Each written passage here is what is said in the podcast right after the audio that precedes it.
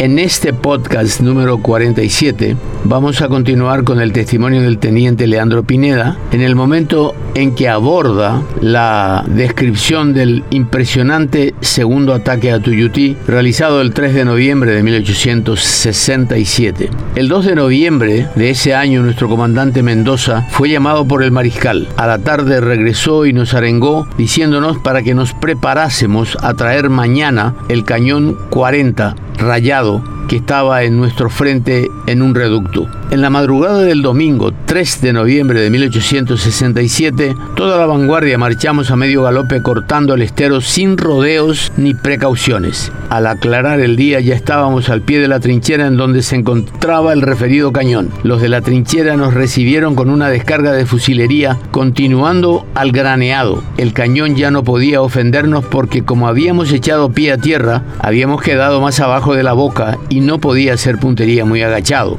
El foso era de poca profundidad, pero el montón de tierra de la parte inferior era arenoso y movedizo, lo que dificultaba su escalamiento, pero lo hicimos a pesar de esto y las bayonetas. Entramos en el reducto por varios puntos, los de la guarnición pronto se rindieron, sacamos de allí un batallón prisionero con su jefe y oficiales y de la conducción de estos se ocupó una parte de los de vanguardia y los demás nos ocupamos en sacar el cañón. Este se nos hundió en el estero hasta el Muñón. Tuvimos que dejarlo allí. Durante dicha operación, las demás líneas del enemigo que habían sido simultáneamente atacadas ardían. De otros lados fueron sacadas varias otras piezas de artillería de menor calibre que el anterior referido. No recuerdo ya al general y los jefes que dirigieron la operación. Después de todo, a la caída de la noche y cuando ya estábamos en nuestras posiciones de vanguardia, el mayor Mendoza, artillero, hermano del capitán que nos comandaba, llegó a nuestra vanguardia con una pequeña fuerza y varias yuntas de bueyes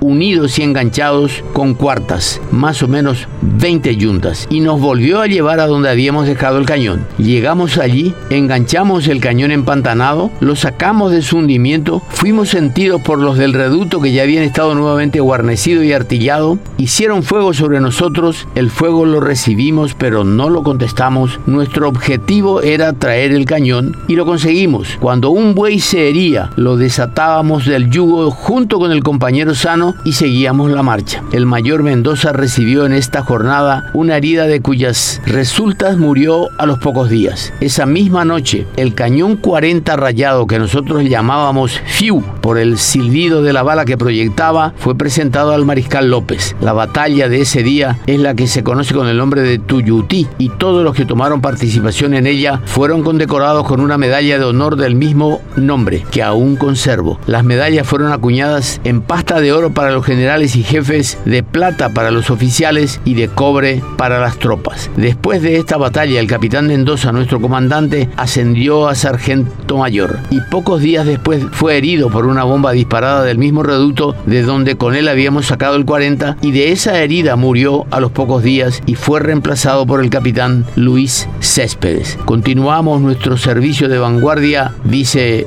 el teniente Leandro Pineda con guerrillas y escaramuzas. En febrero de 1868, no recuerdo la fecha, los acorazados forzaron el paso de Humaitá. El 22 de marzo del mismo año fue evacuado Curupactu y Paso Pucú. Desde entonces quedé formando parte de la guarnición de Humaitá. Esta fue organizada como sigue. Comandante en jefe coronel Paulino Alén. Comandantes de las baterías del río, coronel Francisco Martínez y capitán Hermógenes Cabral. De la división del este, coronel Pedro Hermosa, capitán Gil y al oeste, capitán Alfaro. Quedamos completamente sitiados por el río y por tierra. El enemigo nos bombardeaba noche y día por todos lados, a más de algunos serios reconocimientos que hacían sobre nuestras posiciones, los que no les producían sino bajas de consideración. El 16 de julio de 1868 nos llevaron un ataque formal, fueron rechazados con grandes pérdidas. Humaitá entonces no era muy fácil tomarla mientras hubiera dentro alguna fuerza que la mezquine. Después de este combate corrió la voz de que el coronel Alén había sido herido en un ojo por un casco de bomba. Ese mismo día corrió otra noticia que se transmitía en secreto entre personas de íntima confianza, que el coronel Alén trató de suicidarse con el revólver porque fue descubierto por el coronel Hermosa cuando había parlamentado con el enemigo para entregarle la plaza. Parlamentos hubo, es cierto, pero el fondo de la verdad que entierran ambas noticias no las conozco.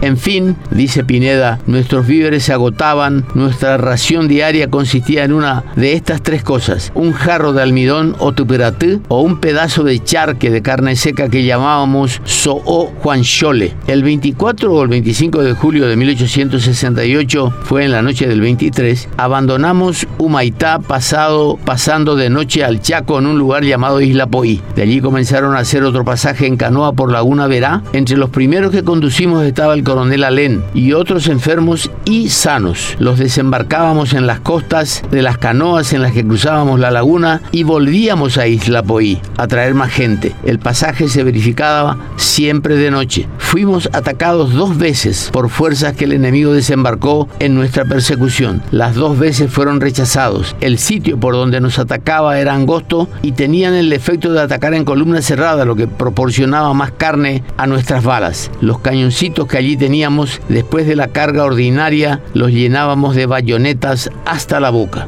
Nuestra estadía en Isla Poí era sumamente penosa. Muchos morían ya de hambre. Comimos las huascas de nuestras cananas y baulillos. Comimos un caballo gateado que allí tenía el coronel Francisco Martínez. No sé cómo ni por quién nos llegó una noche de entre camalotes dos pelotas de cuero con carne cocida. Este socorro nos llegó también una vez estando en Humaitá, pero carne y pelotas no sirvieron sino para dar más pábulo a las exigencias del hambre.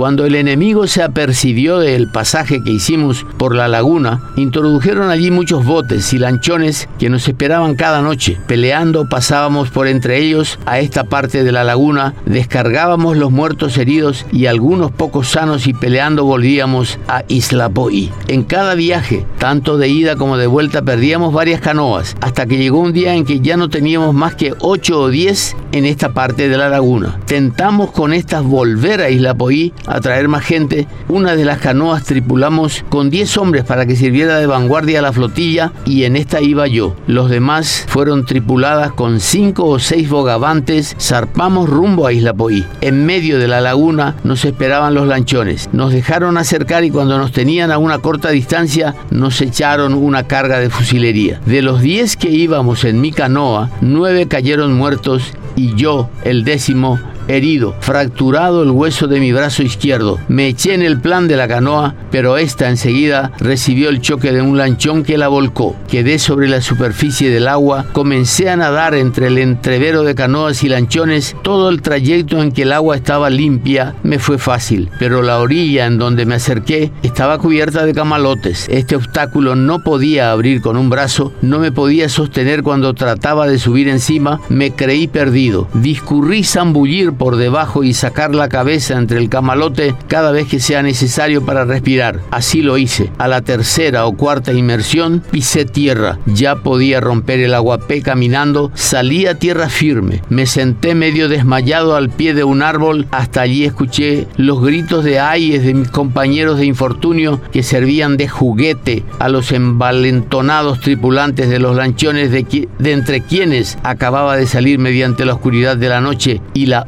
útil habilidad de la natación.